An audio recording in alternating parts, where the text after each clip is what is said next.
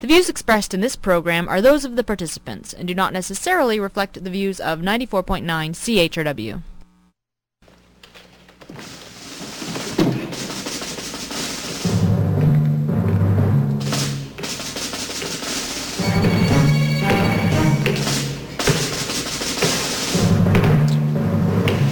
I have only one question for Mr. Mellon.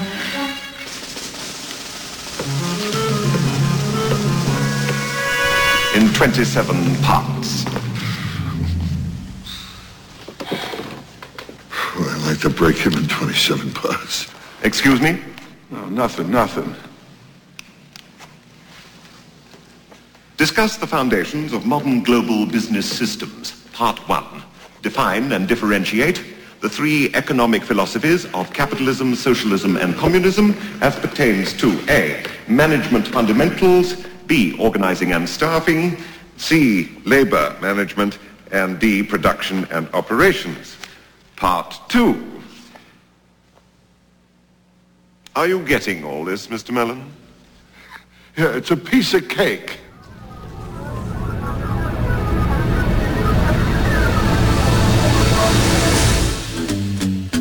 Good morning, London. It is Thursday, October 30th, 2008. I'm Bob Metz, and this is Just Right on CHRW 94.9 FM, where we will be with you from now until noon. No, no, not right wing. Just right. fade into color and color into black and white. Under the bedclothes, everything will be alright. And welcome to the show today, where we'll be dealing with a number of subjects, including a few of your emails that you've been sending in. We'll be answering uh, an email by Zachary, who had some questions on uh, my my statements on gun control and the right to gun ownership. We'll be doing that later in the show. A few other emails we've got sent in that we'll try to integrate into today's show. But the general theme of today's show is going to be uh, economic, and of course, uh, one of the things I haven't even talked about ever on this show, believe it or not is the U.S. election. I've talked about it peripherally on the side here and there, but never really got into it. So we'll be talking about that today, including hearing some interesting outtakes from the last and the third uh, uh, presidential election in the U.S. But first, want to let you in on something. 519-661-3600 is the open line number you can call if you've got any comments today. It is also the number you can call to make a pledge or a donation to CHRW Radio which is this week running a fund drive because that's part of the way this station gets funded. And of course, they want to improve their uh, their range and, and increase the uh, you know the, the the distance that we can reach with this signal. Really interesting. Uh, just two days ago on Tuesday, I had to go to uh, CTS network again in in Burlington, uh, which you'll hear a clip from again later in the show. But as I was driving down the highway, I'm clicking around on my radio, and sure enough, I hear this beautiful song by Ella Fitzgerald. And what am I listening to? I'm listening to CHRW, and I'm just outside of Brantford on Highway 403, which is amazing. And then just a little past that, the signal cut. So we need to get that uh, aerial maybe up a couple more inches because I know FM travels in straight lines. I have a friend in Toronto, believe it or not, who can pick up the FM signal of CHRW from his 26th floor apartment on a Grundig receiver in downtown Toronto, just blocks away from the CN tower. Down on the ground you can't, but up in the air I guess you can. So it's funny those waves, or, you know, FM waves go a long way, but they travel in straight lines. So today on the show, where shall we start? Wanted to, I, I guess my first theme is, you know, I just got so frustrated this week listening to all the talk on the radio and in the news and all around about the economic situation, politics in general, and and uh, gas prices came up again, and arguing about profits and all this stuff. And I guess the thing that got me started on this, and I'm starting to think, you know, politicians, you know, they rule us, but they don't understand economics. It's just stunning, and I think the public gets pulled in with it too. Uh, f- for example, last week I heard people on radio talk shows complaining about. Uh, and, and in fact, this was in the news, one of the stations reporting, quote, absolute rip-off by oil companies as if it were some indisputable fact. And the purported proof of this rip-off, of course, was a 100% increase in oil p- company profits in the previous quarter. Nothing else, just that. We had a big profit, so must be a rip-off, right? Everyone was falling over themselves to heap moral scorn on the oil companies, union reps, politicians, and the media and public alike. And if there's one thing that struck home to me, it was this. You know, the, the lack of knowledge about basic economics is dramatic. I think we've got to start introducing some of the basic principles of economics at the grade level of schools. Basic things like supply and demand, which, believe it or not, I was never even exposed to until high school and, and college, which is like learning how to read that late in life. I think the irony of everyone's complaint was just as they're reporting the 100% increase in oil profits, the price of gas is lower than we've experienced in many, many, many months. So, you know, to add insult to injury, most people don't even know where their interest lies in the debate, which is always with prices. That's what you should be focused on, and not with profits. That's somebody else's interest. You know, one gets the feeling that uh, people would not complain if the price of a of a of a of a liter of gas, say, was two buck two dollars and fifty cents, just as long as oil companies were breaking even or losing money. They all think uh, it, it's just that economic belief, and you hear it about everything, even with people wanting the government to bail out companies. You know, they th- they all think the function of corporations is to quote provide jobs, and no one thinks that they're there to create products for people who want to buy them. And production almost becomes irrelevant to most of them. They, they think the government can create or save jobs, oblivious to the fact that every penny a government spends on one person, it has to take away from another person. Interestingly, everyone seems to naively believe that prices are determined by the cost of production, and therefore prices should only be marginally higher than costs. Anything more than this is, well, it's a ripoff, right? And uh, I gotta say, this childlike view dominates all economic discussion in our popular media. So much so, I saw just clipping yesterday in the um, in the Londoner. Did you see that ad that said Ontario independent pharmacists are going out of business? Big sign there. And basically, they're what they're asking is, and listen to this last sentence: stop the government from making decisions about our health care based on cost. If we don't, we'll all pay with our health. Well, it works that way with oil and with all sorts of things. Cost is not the factor. Um, profit determines whether something gets made, but it's not the issue. Somebody might be selling you something at a very expensive price and losing money at it. And so why do you care about the profit so much? Of course, prices have very little to do with the cost of production, except in that one respect. They determine whether that production will take place or not. If I can't afford uh, to buy a person's product at a certain price where they'd have to put it, then that product simply won't get made, even though it might be technically possible to do so. Now, here's another little, this is sort of a parable. This was sent to me by listener Danielle, who said uh, she thought I might like this, and I did, and I thought it made an interesting little story. It actually originated, it's been circulating, I guess, uh, and it actually originated out of the University of Georgia from David R. Kamerschen, PhD, professor of economics, and he tells this little story which sort of helps to highlight and illustrate how some people misunderstand economics and what, what they read in the, here in the paper. And the story goes like this. Suppose that every day ten men go out for a beer, and the bill for all ten comes to a hundred bucks. Pretty easy, eh? Ten, ten, ten. But if they paid their bill the way we pay our taxes, it would go something like this. The first four men, the poorest, would pay nothing. The fifth would pay one dollar. The sixth would pay three dollars. The seventh would pay seven. The eighth would pay twelve. The ninth would pay eighteen. And the tenth man, the richest man, would pay fifty-nine dollars.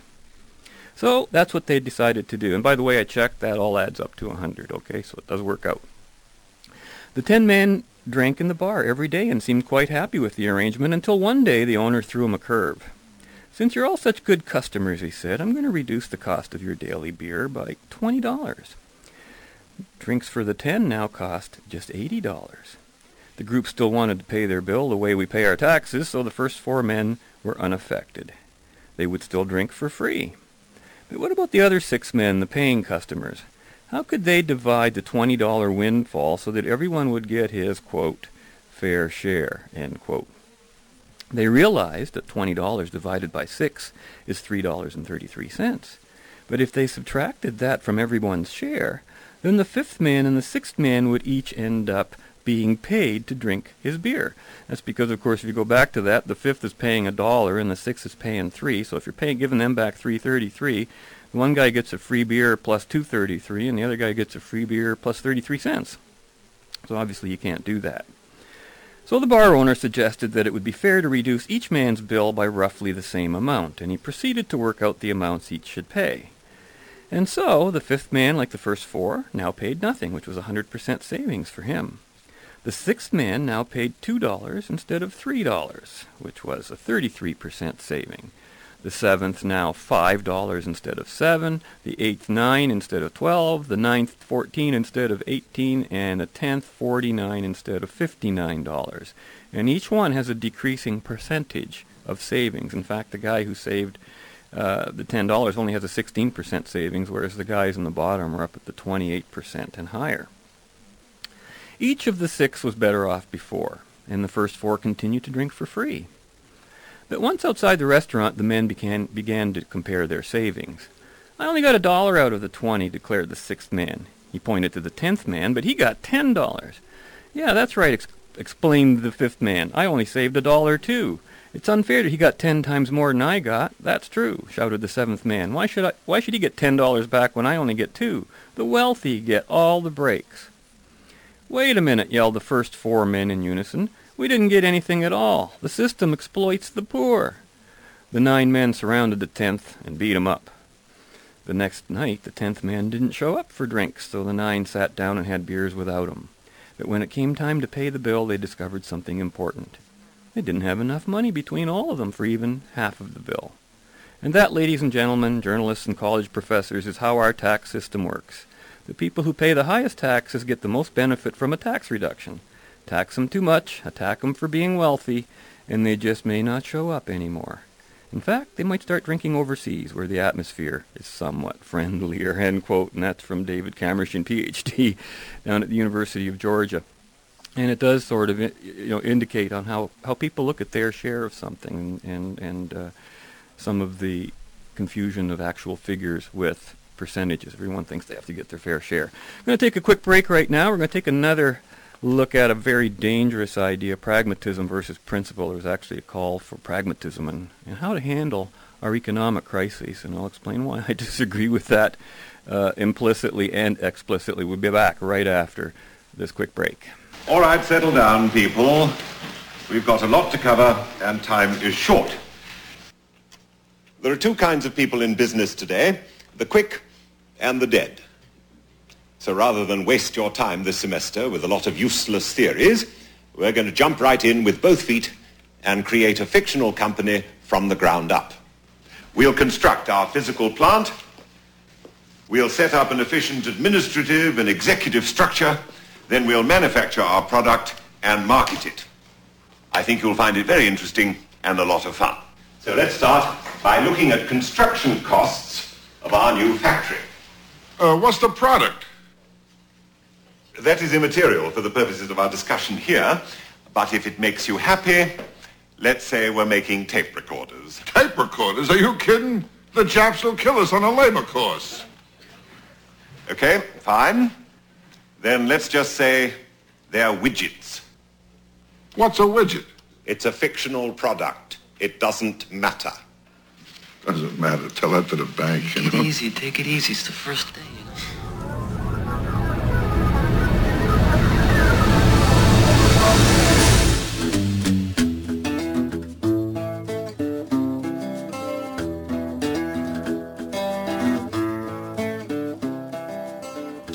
On the board, you will see a cost analysis for construction of a 30,000 square foot facility, which will encompass both factory and office space, and is fully serviced by all utilities, a railroad spur line, and a four-bay shipping dock. Hold it, hold it. Why build?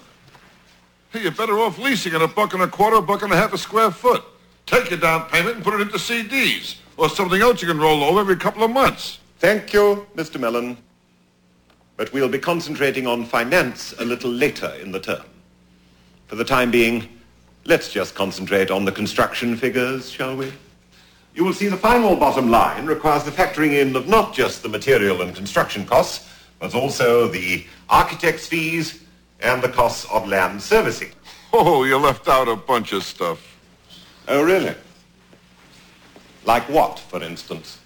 Well, first of all, you're going to have to grease the local politicians for the sudden zoning problems that always come up. Then there's the kickbacks to the carpenters. And if you plan on using any cement in this building, I'm sure the Teamsters like to have a little chat with you, and that'll cost you. Oh, and don't forget a little something for the building inspectors. Then there's a long-term cost, such as waste disposal. I don't know if you're familiar with who runs that business, but I assure you it's not the Boy Scouts. That'll be quite enough, Mr. Mellon. Maybe bribes and kickbacks and mafia payoffs are how you do business. But they are not part of the legitimate business world. And they're certainly not part of anything I'm teaching in this class. Do I make myself clear? Sorry, just trying to help, that's all. Now, notwithstanding Mr. Mellon's input, the next question for us is where to build our factory. How about Fantasyland?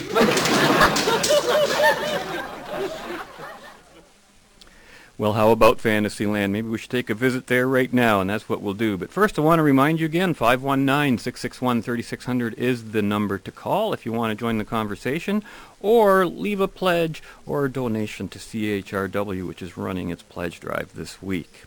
And which, of course, gives us all the opportunity to do this kind of radio for you. Now, saw an interesting headline in the National Post uh, the other day, October 18th, actually, and Big headline, Dangerous Ideas, okay? Written by David Laidler, fellow in residence at the C.D. Howe Institute. And the subheading read, Canadian authorities should shun ideas at both ends of the ideological spectrum and remain pragmatic, end quote. So I'll read that to you and I'll tell you what I think about it. I just picked out the main parts of this. It was a huge article. I just I, I boiled it down to these basic arguments that I want to deal with. And here's what he writes. Quote, some very dangerous ideas are beginning to circulate, namely that financial markets not only need immediate government help to get going again, but continuous supervision thereafter. Perhaps the most dangerous of today's ideas is that it is possible to design a financial system that will promote economic efficiency but never again generate a crisis like the current one. As discussions of financial system reforms proceed over the next few years, therefore, they should pay more attention to improving mechanisms for dealing with the effects of crises than to vainly pursue allegedly surefire methods of preventing them. This is not to argue for letting nature take its course during the current crisis. That markets always function, an idea assiduously taught in many business schools for decades, is also dangerous and all too influential. In a financial crisis, each institution tries to look after itself by piling up stocks of safe marketable assets, liquidity. And if that requires to st- a stop to lending, so be it. But when such a response becomes system-wide, there is no market cure for what ensues. Fears of the onset of socialism must not inhibit policy. Capitalism is fine when it's working, but to do so it needs a functioning financial system to do whatever is needed to ensure that a system's continued existence is a matter of good government. Canadian authorities should shun dangerous ideas at both ends of the ideological spectrum and remain pragmatic. The Bank of Canada should provide the liquidity the financial system needs, and if output and inflation are now set to fall, it should also ease monetary policy by all feasible means to keep inflation on its 2% track. End quote. Now he says, you know, he says that capitalism is fine when it's working, but no, it isn't. He hates capitalism, and that's pretty obvious from what he says. Um, he, the markets don't work. This, you know, I guess that's a matter of interpretation. But how could I put this? You know, there was an episode of, Ma- of the TV series MASH. You know, the one with Alan Alda a, a, really weird one where this injured soldier uh, slipped into a form of uh, self-defense of denial of some sort, and he actually believed that he was Jesus Christ. And he kind of creeped you out because he played the role so well, and he said everything you would expect Christ to say. But things weren't going so well for him, and, and at one point someone asked him, I imagine it was one of the doctors or maybe the psychiatrist, I don't remember all the details, but he asked a question that went something like this. I'm just going by memory here. He says, he asked, does God answer all of our prayers? And the guy replied, he says, yes. He says, God does answer all our prayers. But sometimes the answer is no. And you know, I, I remember that to this day because it goes beyond the religious symbolism of it. Because let's apply it to, to this situation. Do markets always function? Yeah. But sometimes the answer is failure and bankruptcy. These are not evidence of a market that's not working, but one that is working. It's weeding out the economic losers and rewarding the winners. That's what it does, right? It rewards those who acknowledge reality and it punishes those who do not acknowledge reality. And these are the two ends of the ideological spectrum that uh, Mr. Laidler is really talking about. Now, this guy really wants a bailout system, and he wants government to put all of our earnings on the line to support it. And that's why he appeals to pragmatism. That's what it's all about. By definition, pragmatism is not principle. In fact, we dealt with this in detail on another show, and it started off even with my my uh, um, encyclopedia definition talking about pragmatism being anti-intellectual. But pragmatism mixes right and wrong, good and evil, uses completely contradictory terms in economic terms, and is a call for utter subjectivism. If you were to put such a system in place, think about it. Where would be the incentive to invest wisely if one is always bailed out when making irrational decisions? How do you get punished? Who's going to punish you, if not the marketplace? You know, especially if you're not going to do anything about preventing a future crisis. Talk about an open invitation to crisis. And you know, First Laidler has denied that any knowledge is possible with respect to preventing market crises. And of course there is. It's called 100% reserve. We've talked about it on this show a lot of times. Uh, but somehow knowledge to remedy a market crisis is valid according to him. Government bailouts, that works all the time, you know, and it's been proven to work in practice.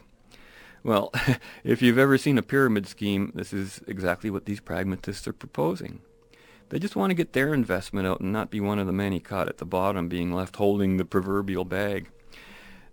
You know, the reason that so many capitalists continually, or, or sorry, pragmatists continually pay lip service to capitalism uh, while explicitly advocating some variant of its opposite is kind of simple.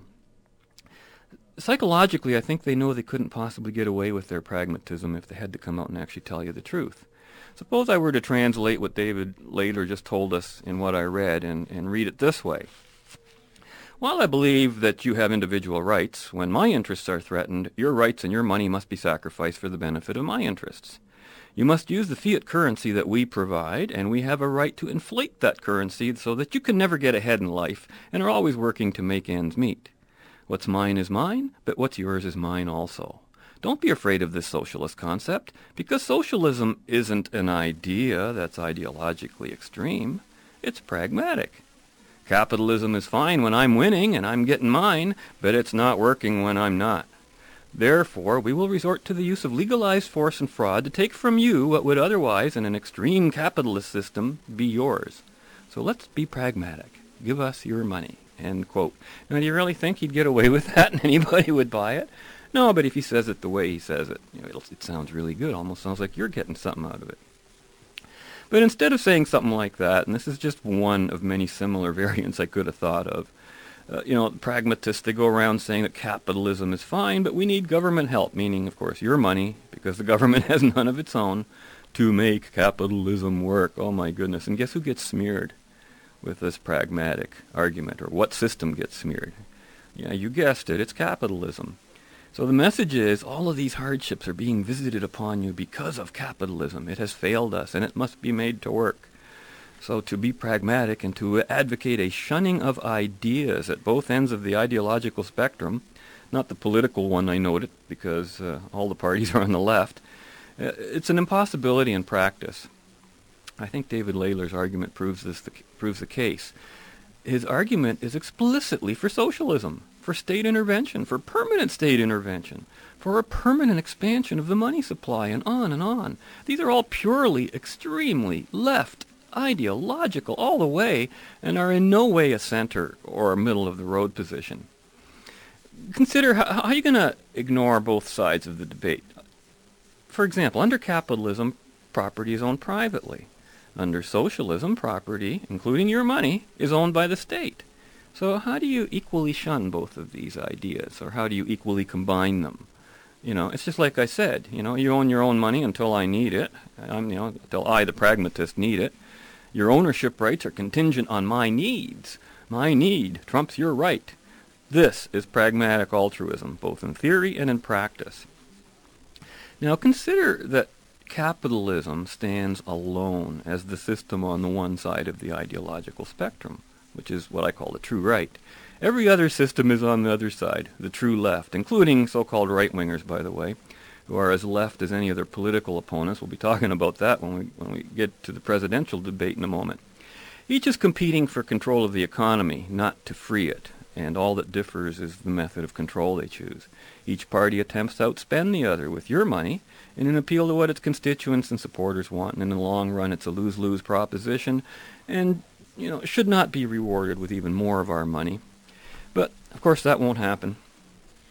So, uh, you know, it's interesting. Consider also that in Laidler, Laidler's seemingly economic argument, it sounds like he's making an economic argument, but he's philosophically calling directly for an obliteration of philosophy. Boy, contradictions galore. I tell you, uh, you read this kind of stuff, and uh, it kind of is scary. So, welcome to pragmatism. Now, on to the subject that uh, I've avoided like the plague, and that's the U.S. presidential election. I haven't really dealt with it yet, and I know it's coming up on Tuesday, so I felt uh, maybe the first thing we should do before we get into this, this has been what they called a pretty dirty election, and there was a lot of uh, infighting and backbiting and all that kind of stuff. So what I've done is I've taken some tight edits. Now, this is not exactly how it was originally broadcast from the third presidential debate, which was um, uh, broadcast October 15th. Okay, so uh, these were just tightened up to the to the basic points. These edits. So uh, we'll leave you here for a moment. We're also going to be taking a break. When we come back, you'll be hearing a few more edits from the presidential debate. So we'll be back in about oh seven or eight minutes after this, and then we'll carry on. We'll. Uh, and the topic is leadership in this campaign. Both of you pledged to take the high road in this campaign, yet it has turned very nasty. Senator Obama, your campaign has used words like erratic, out of touch, lie, angry, losing his bearings to describe Senator McCain. Senator McCain, your commercials have included words like disrespectful, dangerous, dishonorable. He lied. Your running mate said he palled around with terrorists. Are each of you tonight willing to sit at this table and say to each other's face what your campaigns and the people uh, in your campaigns have said about each other. And the, Senator McCain, you're first. Well, this has been a tough campaign. It's been a very tough campaign. So I think the tone of this campaign could have been very different. And the fact is it's gotten pretty tough. And I regret some of the negative aspects of both campaigns. But the fact is that it has taken many turns which I think are unacceptable. One of them happened just the other day when a man I admire and respect I've written about him. Congressman John Lewis, an American hero, made allegations that Sarah Palin and I were somehow associated with the worst chapter in American history. Segregation, deaths of children in church bombings, George Wallace. Uh, that, that to me was so hurtful. And Senator Obama, you didn't repudiate those remarks. Every time there's been an out-of-bounds remark made by a Republican no matter where they are, I have repudiated them. I hope that Senator Obama will repudiate those remarks that were made by Congressman John Lewis. Very unfair and totally inappropriate. So I want to tell you, we will run a truthful campaign. This is a tough campaign. And it's a matter of fact that Senator Obama has spent more money on negative ads than any political campaign in history. And I can prove it. And Senator Obama, when he said and he signed a piece of paper that said he would take public financing for his campaign if I did. That was back when he was a long shot candidate. You didn't keep your word. And we looked into the camera and debate with Senator Clinton and said, I will sit down and negotiate with John McCain about public financing before I make a decision. You didn't tell the American people the truth because you didn't. And that's, that's, that's an unfortunate part. Now we have the highest spending by Senator Obama's campaign than any Time's time up. since Watergate. All right. Well, look, uh, you know, I think that we expect presidential campaigns to be tough. Uh, I think that if you look at the record and the impressions of the American people. Bob, your uh, network just did a poll uh, showing that uh, two-thirds of the American people think that Senator McCain's running a negative campaign uh, versus one-third of mine. And 100%, John, of your ads, 100% of them have been negative. It's true. 100, it, it absolutely is true. Uh, and, and now, I think the American people are less interested in our hurt feelings during the course of the campaign than addressing the issues that matter to them so deeply. And there is nothing wrong with us having a vigorous debate like we're having tonight about health care, about uh, energy policy, about tax policy. That's the stuff that campaigns should be made of. Uh, I don't mind being attacked for the next three weeks. Uh, what the American people can't afford, though, is four more years of failed economic policies. And what they deserve over the next four weeks is that we talk about what's most pressing to them. But it, it requires, I think, a, recognition that politics as usual, as has been practiced over the last several years, is not solving the big problems here in America.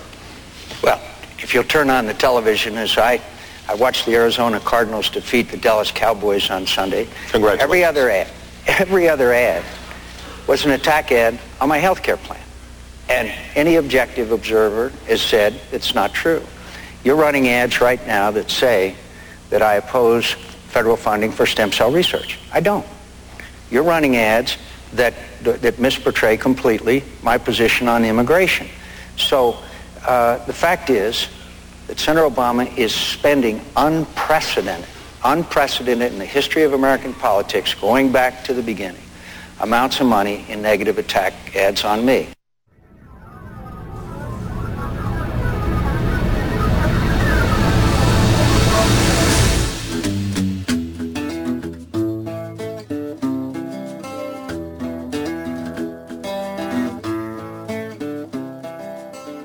Uh, uh, what I think is most important uh, is that we recognize that to solve the key problems that we're facing, if we're going to solve two wars, the worst financial crisis since the Great Depression, if we can, uh, if we're going to focus on lifting wages that have declined over the last eight years and create jobs here in America, then Democrats, independents, and Republicans, we're going to have to be able to work together.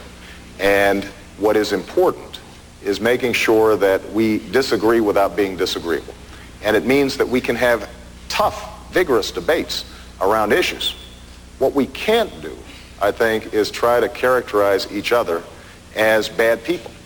Uh, and that has been a culture in Washington but that's been taking place for too long. And I think, Well, Bob, John, I you think asked me a direct Short question about question. Oh, Yeah, real answer. quick. Uh, Mr. Ayers, I don't care about an old washed-up terrorist, but as Senator Clinton said in her debates with you, we need to know the full extent of that relationship. We need to know the full extent of Senator Obama's relationship with Acorn, who is now on the verge of maybe perpetrating one of the greatest frauds in voter history in this country, maybe destroying the fabric of democracy. Same front outfit organization that your campaign gave $832,000 for, for quote, lighting and, and site selection.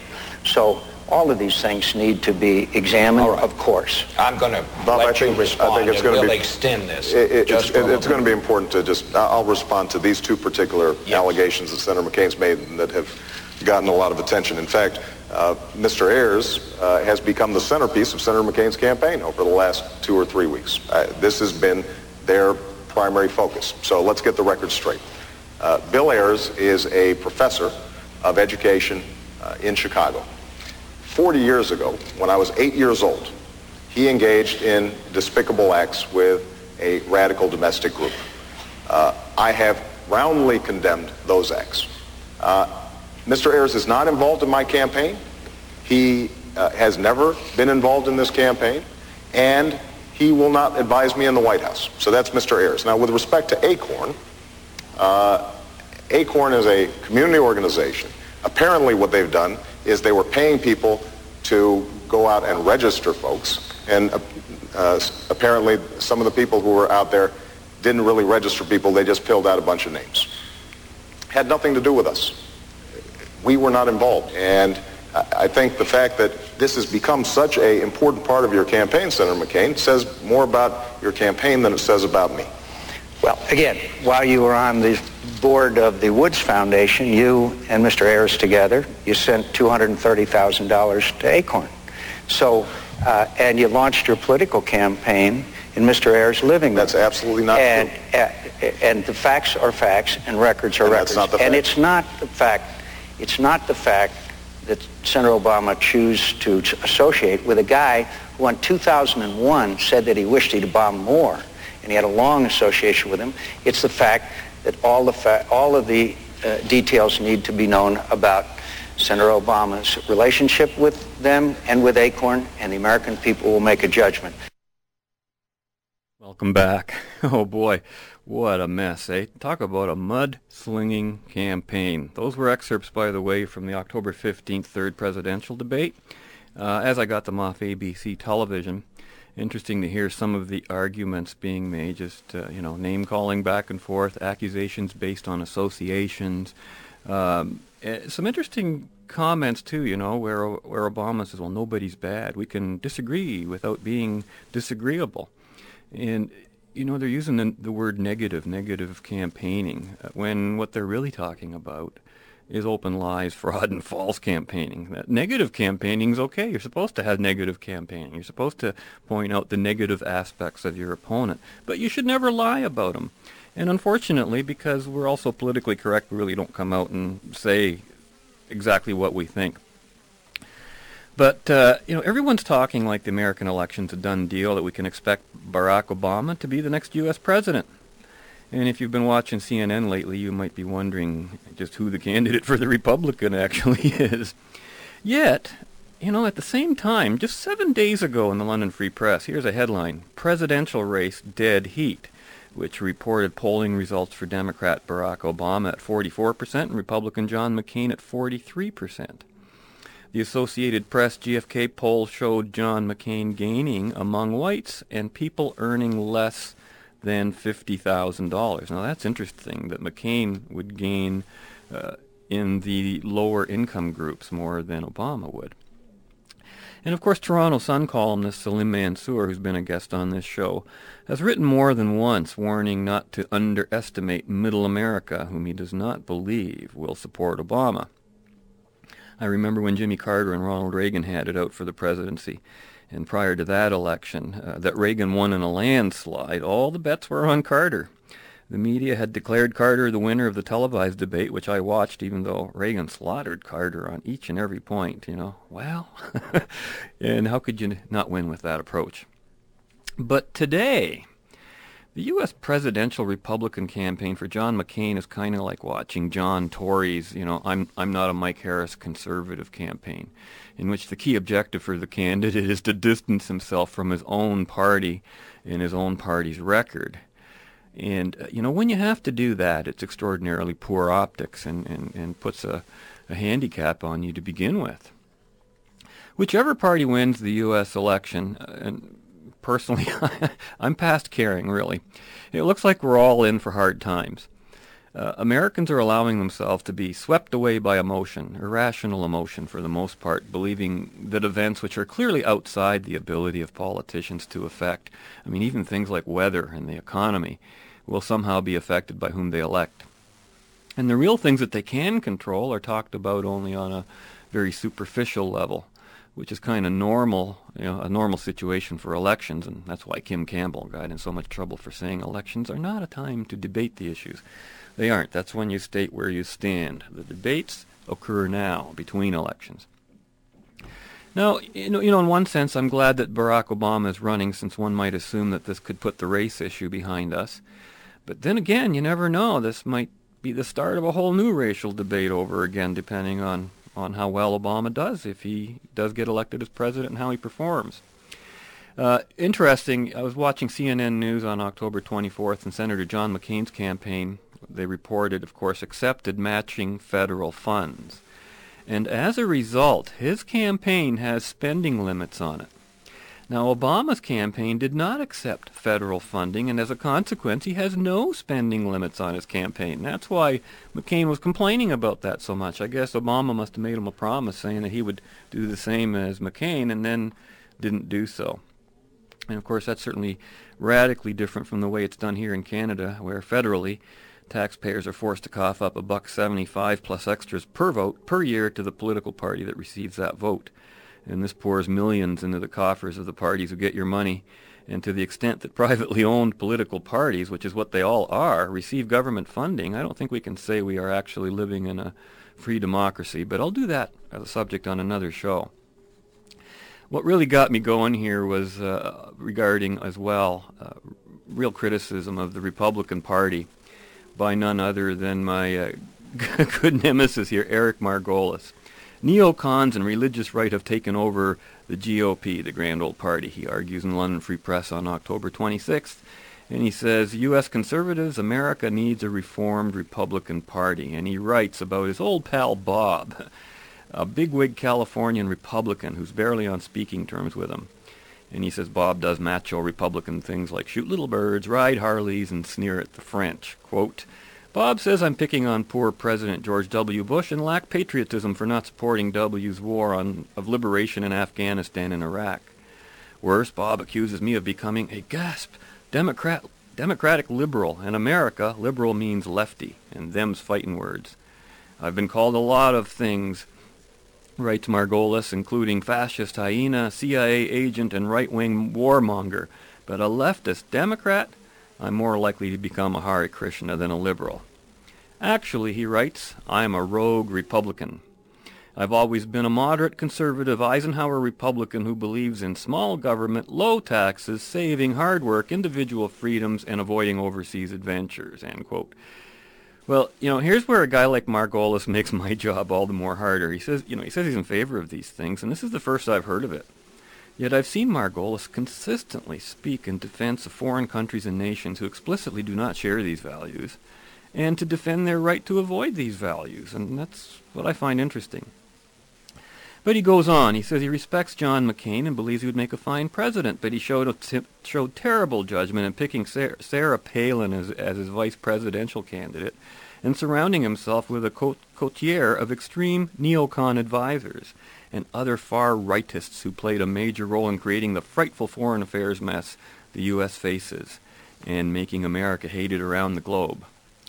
Margolis refers to Sarah Palin as, get this, an evangelical, an evangelical ultra-conservative, a woman of stunning vulgarity and ignorance, a testimony to the dumbing down of the party, I guess to compete with the Democrats, and its transformation into a populist religious movement. Barack Obama is wrong to propose raising taxes, but he's no socialist, as Palin charges. Nationalizing the nation's banks is socialist. Urging world domination is nationalist socialist. wow.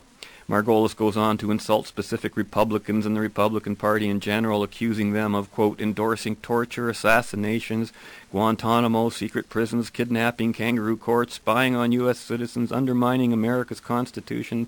And then he adds, too many cowardly Democrats joined this lynch mob. Then Margolis accuses both McCain and Palin of, quote, shamelessly stoking anti-black, anti-Muslim, and anti-foreign hatred and fear during this campaign. And he adds, and so did Hillary Clinton. Margolis laments the fact that blacks will, quote, vote en masse, for, uh, en masse for Obama because of his color. General Colin Powell did the right thing says Margolis, by breaking with McCain, denouncing racism and Islamophobia, and warning of the party's lurch to the far right, end quote. Now, what I found interesting was what Margolis did not add to this sentence was Powell's endorsement of Obama, which, of course, is a black man endorsing a black man, which is what he just complained about two sentences earlier. You know, could it not be possible that all those other blacks who were voting en masse might have gone through the same considerations that Powell did, and they aren't just voting for color? Maybe they're voting because they like the guy. I, I'm not going to say say that. But uh, he, he writes that today 44 to 50 percent of Republican voters call themselves born-again Christian fundamentalists who believe every word of the Bible is true. And he writes, when I hear Republican these days, the words that come to my mind are arrogance, ignorance, and just plain dumb. And now add economic disaster caused by Enron-style fraud and allowing crooks to run the nation's finances. America desperately needs a reborn, moderate Republican Party freed from narrow-minded religious ideology and ruralism etc., etc., etc. And he says, when that happens, I'll return to the fold when we go back to the good old days. Well, what's truly remarkable about this diatribe is that after everything he said about Republicans, Margolis continues to call himself one, a rogue Republican, which by his own definition would mean a rogue, quote, arrogant, ignorant, and just plain dumb Republican. He just said that's what Republican means, and he's still calling himself one. And it seems like his own religious and faith-based allegiance to the Republican Party, regardless of what he himself has said it has become, makes him just as religious as the people he's criticizing. By the way, it may be true that the Republican Party has attracted a religious faction, but so has the Democratic Party, which is far more associated with the character types Margolis attributed to Republicans. You may recall on a past broadcast of this show when I was taking a look at the religious makeup of North America and how people voted, we discovered that religious people do not vote religiously. they become extraordinarily practical, or worse, uh, pragmatic, or certainly uh, uh, secular, that's for sure um, you know, and most of the religious people I know all strongly believe in a separation of church and state. And I myself have appeared regularly on religious networks, you know, like CTS, and have always advocated a secular government. And my argument's always been supported by even my most religious debate opponents. So I'm not afraid of religious people just because they're religious, nor am I predisposed to those who claim no religion. You know, I'd rather have a Christian or an atheist capitalist in office than an atheist or Christian socialist, communist or fascist. So you know, words mean things. Margolis is completely dazed and confused on the subject of definitions, and you know, how can he call himself a Republican based on his own definitions when, when the Republican Party has not cut the size of government or the rate of tax increases not once in 75 years? He can't possibly be old enough to return to a fold that hasn't even existed in his voting lifetime. So how long does it take, you know, to make people give up their beliefs? Anyways, to make this case, you'll be hearing a clip in a few seconds that was aired in January 2004 and refers to the myth that Republicans represent small government. And on the other side of this break, you'll be hearing a clip from my own appearance on the CTS television network on Tuesday this week on The Line Viewpoints with host Christine Williams and my opposing guest Alan Horton on the question of the right to own a gun. And then I'll respond to the email by UWO philosophy student Zachary whose concerns on this issue seem to very much echo those that I faced on that show. But first we'll hear a bit from John Stossel, and on the other side we'll talk a bit about gun control.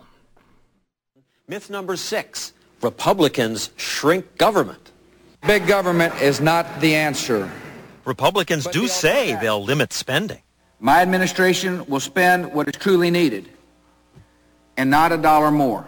Republicans have always said that. Our government is too, too big, big, and, and it, spends, spends too much. much. But for over 75 years, no Republican administration has cut the size of government.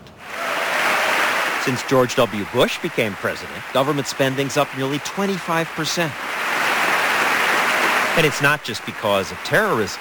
The Office of Management and Budget says spending at the EPA is up 12%, agriculture 14%, interior 30%, labor 64%, the Department of Education 70%. And the port keeps pouring out. Even the Peanut Festival in Dothan, Alabama got $200,000. And this is great, isn't it? A celebration of the peanuts. The money will be used for a big arena to replace this tent. It'll house activities for seniors, they say. And there'll be room for a greased pig wrestling contest. Republican Congressman Terry Everett, here he is in the Peanut Parade, got them the money. He wouldn't talk to us about it, but the locals said they like getting your money. We deserve this money because we are an agricultural area. But I think this man's answer is more accurate. I think it's a waste of money, but if they're going to waste money, I guess it's better to waste it here than anywhere else. How y'all doing? We're doing good. How about yourself? We fought a war against big government, and you know what? Big government won. Economist Stephen Moore is a Republican was Newt Gingrich 10 years ago who said we're going to make government smaller and smarter. We're tired of big government, wasteful spending. And you look at what's happened to the government in the 10 years since the Republicans took control of Congress, the government is twice as big. You Republicans are supposed to stand for smaller government. Lisa Murkowski is one of Alaska's senators. We want a smaller government, but boy, I sure want more highways and more stuff whatever the stuff is. I'll say. And she voted for money for the Iditarod Trail, a local Y, and more than half a dozen Alaskan museums. This is 67 pages of I'd call it pork going to Alaska. And you, Oh, you need to come up. You would realize it's not pork, it's all necessity. Alaska gets more per person than any other state. That's big government getting bloated. Oink. Because Alaska has so little. People look at, at, at Alaska and say, well, geez, they're getting all this money. But we still have communities that are not tied in to sewer and water. There are certain basic things that you've got to have. Museums? Pay for your own museums. Well, I'd like to be able to make a case that our museum is different. Um,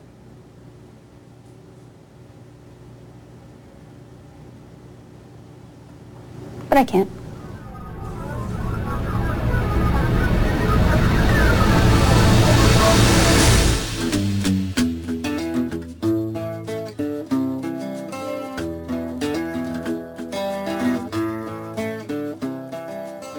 It's, an out-and-out attack on innocent people. That's all it is. I, I Ta- just, uh, it- the, the, the whole philosophical idea that somehow we have a yeah, right to have a gun in order to protect That's protect not ourselves. the right. The right is to right. The right is to self-defense. If no one else had a gun and no, nothing like a gun existed, you know, I was once asked, should we have a right to own a nuclear weapon in your basement, right?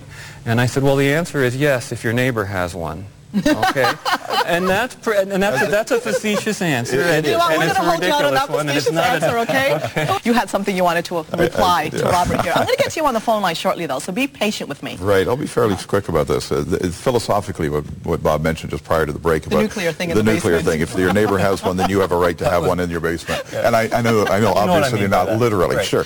But if I just put it, let's back it right off to a 22. If your neighbor has a 22, then you should have a 22, or you should have the right to have a 22.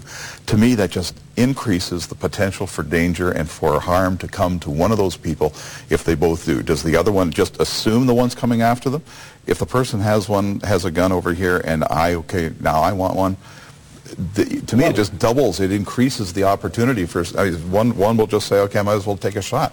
Now, now see, if my neighbor has a 22, I wouldn't say I have a right to one too. I would say I already have a right to one because my neighbor's got one. He can't have a right that I don't have, otherwise and it as wouldn't it be our right. the criminals have that And I because don't they're not think- going to obey. don't None of us have. And I don't think either one of them should have a right to have either one.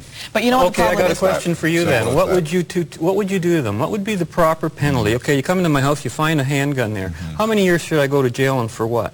If you shouldn't have that gun, and it's illegal to have a handgun, and there's no purpose in it that, that you know you're well, not no a police purpose officer. you can see. But I'm not going to tell you my purpose. But you tell Well, me if why, can't- how, you if tell me how long I should if have you to go can't tell jail. me why you have a deadly weapon in your house, then I would I would Well, you know say what? While the two of them try to figure out who's going to say what, know we're going to hear what you and the phone lines have to say. should you be Ken, punished? Yes. on line eight. Hi, Ken. You're on the line. and welcome back.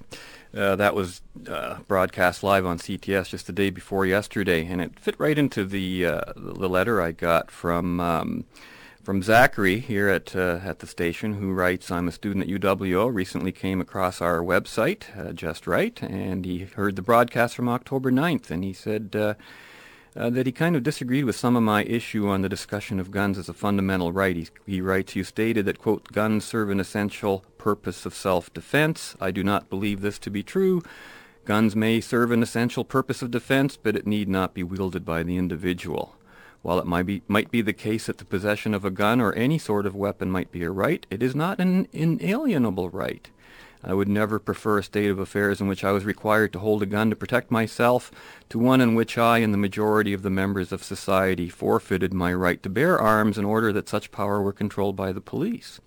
It is more conducive to freedom and autonomy that one would forfeit their right to use of, to the use of force to a suitable political body so they might pursue other personal aims. Does not matter whether a person is good or bad. There is simply no rational reason to desire to have a weapon for the purpose of self-defense. To place upon an individual the responsibility of constant vigilance against those who wish to do him or her harm greatly limits his autonomy. If the interest is in a society which promotes the rationality and flourishing of individuals, why should any of these members rationally desire to own a gun and take on the additional responsibility of self-defense? Obviously, the limiting of access to guns to the police, military, etc. raises questions about the abuse of power by political groups.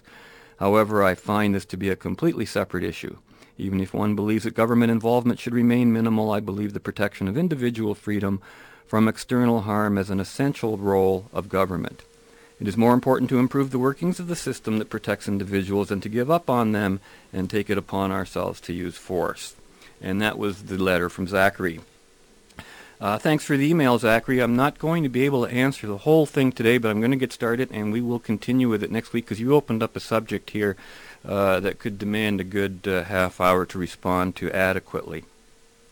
I sense from your comments you're genuinely concerned with maintaining a condition of freedom, and there are parts of your argument that I entirely agree with, and I'm a bit concerned that you should, uh, you know, think that my own position differs from yours on those points. And of course, there are other points you've raised that are somewhat ambiguous, and a few that I have to disagree with outright.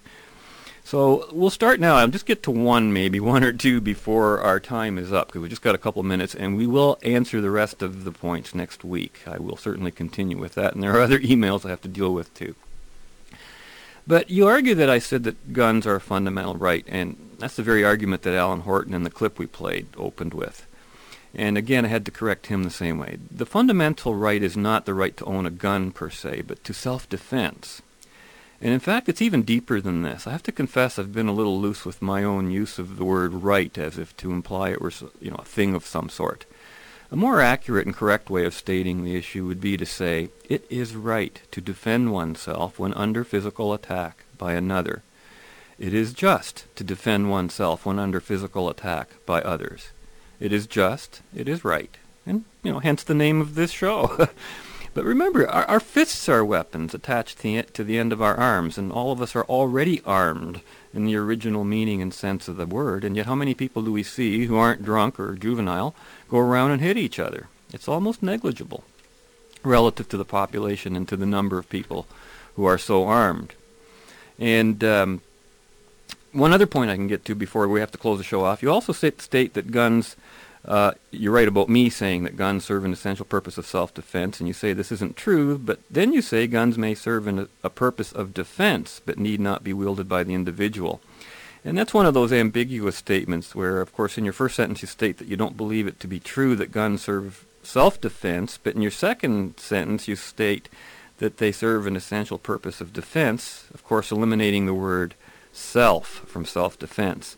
And that's consistent with your argument that it need not be wielded by the individual.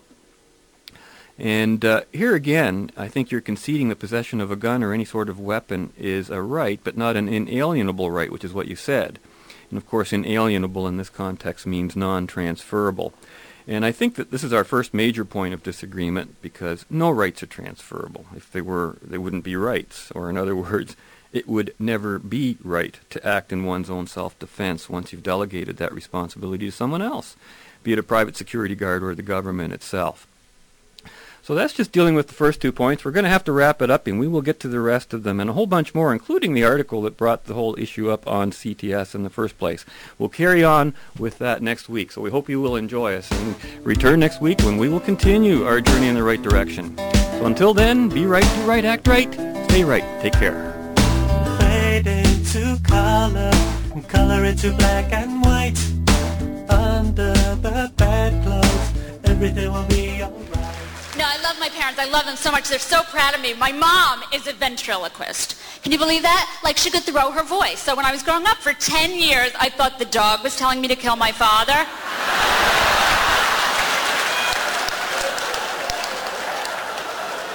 I got my brother to do it. I, I wasn't gonna...